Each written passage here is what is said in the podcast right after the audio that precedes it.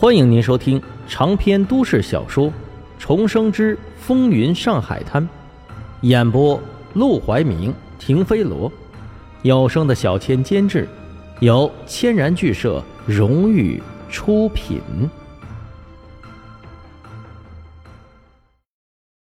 第八十六章：亲兄弟明算账。老板，这事儿周老板还真嘱咐过我，他说炸鸡不比别的东西。成本高也费事，他说最好能先把钱给结了，不然的话，他怕您到时候取消订单，他那边也不好办。一听这话，黄振义顿时冷笑出声：“什么怕取消订单？分明啊，就是怕他吃霸王餐，剩下一半的钱不给了。”不过说真的，他还真有这个想法和习惯。想到这炸鸡是送给林桂生的。再看一眼桌子上的小吃，估计这一盘加上酸梅汤，光是拿出去卖也能卖个六七十，相当于周老板给他打了个三分之一的折扣。而且一直限量销售、排队难买的炸鸡，再加上还没有正式出售的小吃拼盘酸梅汤，送到林桂生那里也敞亮。这也就是看你的面子上，阿生。黄振义朝二英摆了摆手，那意思就是直接给全款。二英直接进屋数了九千块钱出来，递给沈梦生。沈梦生笑着接过来：“那我这就去给周老板送钱，让他早点去订货，早点准备，免得到时候供应不及。”拿着货款回到春生饭馆，沈梦生把钱放在桌子上，不但没给周春生，还和他算起了账。半个月的时间，咱们一共入账四十六万，再加上这九千块钱，也就是四十六万九千。成本你都知道，我一毛钱没有多算你的，一共是二十一万零一千。零头我给你抹了，我二叔沈宝起早贪黑烟机干活的工钱我也给你抹了。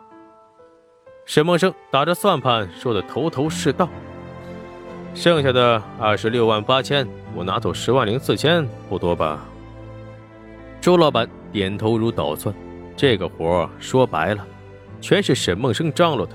他随便租个场地，自己都能干。现在不但愿意分成给他，还一分就是十万，比他过去好几年赚的钱都多，他怎么会不愿意呢？自然是沈梦生说什么，他就听什么了。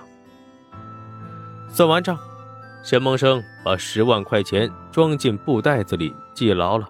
客客气气的推到周老板的面前。这是你的那一份。周老板拿到布袋子，高兴的都快昏过去了。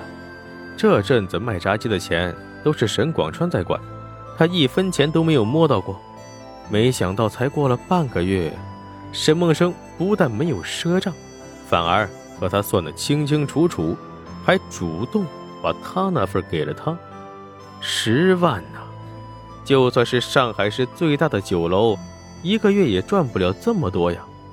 这小子的生意头脑简直绝了。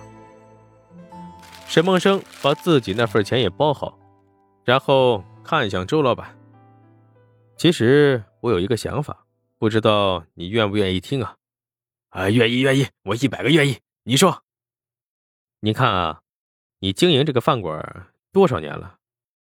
哎！说起来，这饭馆还是我老父亲传给我的，他经营了十二年，我经过手又经营了二十三年，算起来，一共有三十五个年头了。三十五年，你累不累呀？累呀，天天起早贪黑的，哪能不累呀？那不如你把这个饭馆交给我来经营。你呢，就回家去吃香喝辣，颐养天年，怎么样？什么？一听这话，周春生猛然站了起来，他瞬间意识到，原来沈梦生是在打他饭馆的主意。好啊，你，你这胃口够大的，借我饭馆做生意还不够，还想鸠占鹊巢，直接把我饭馆抢走？不行不行，这绝对不可能！沈梦生见他生气。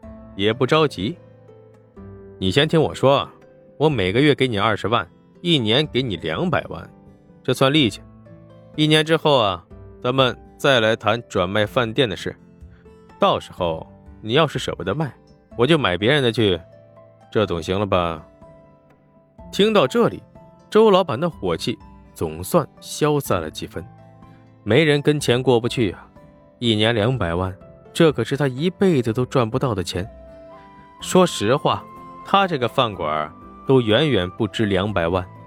就算是狮子大开口，他能出个五十万，那都是天文数字了。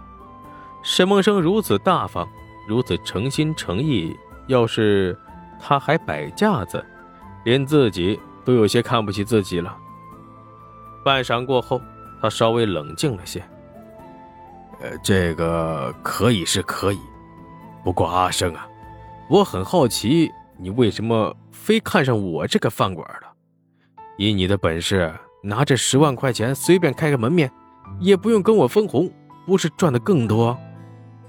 我不是跟你说过，我就是个棚户区的穷小子，忽然之间发大财会惹人眼红的。一年后，哪怕我把你的饭馆盘下来。到时候还是会打你的招牌，掩人耳目。这两百万的利钱，你以为是白给的？周老板听到这儿，总算是明白了，原来这小子花钱收买自己，是想让自己给他挡刀子。不过两百万，就算是真挨上一刀子，那也值啊。好，我答应你，一年就一年。一年后，你要是还想捧我这个饭馆啊？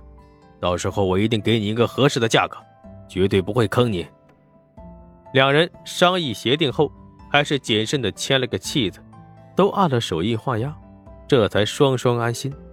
晚上回到家，沈梦生便问了起来：“房子找的怎么样了？”“哎，我正想跟你说的，下午我和沈宝看了十几套房子，都挺不错。不过其中最合适的……”还是十六铺走到胡同里的院子，那房主着急钱用，急着出手，价格压得挺低的。多少钱？半亩地四万八。沈广川顿了顿，而且那房主说他只愿意用黄鱼交易。黄鱼便是黄金，大的十两叫大黄鱼，小的一两叫小黄鱼。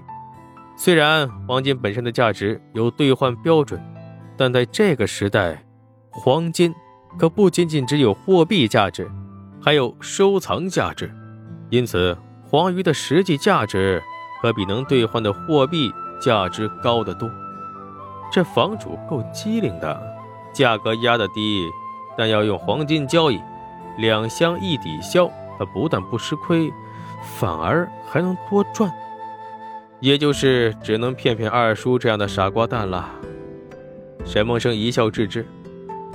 待会儿啊，你给我画个地图，明天我去找他谈。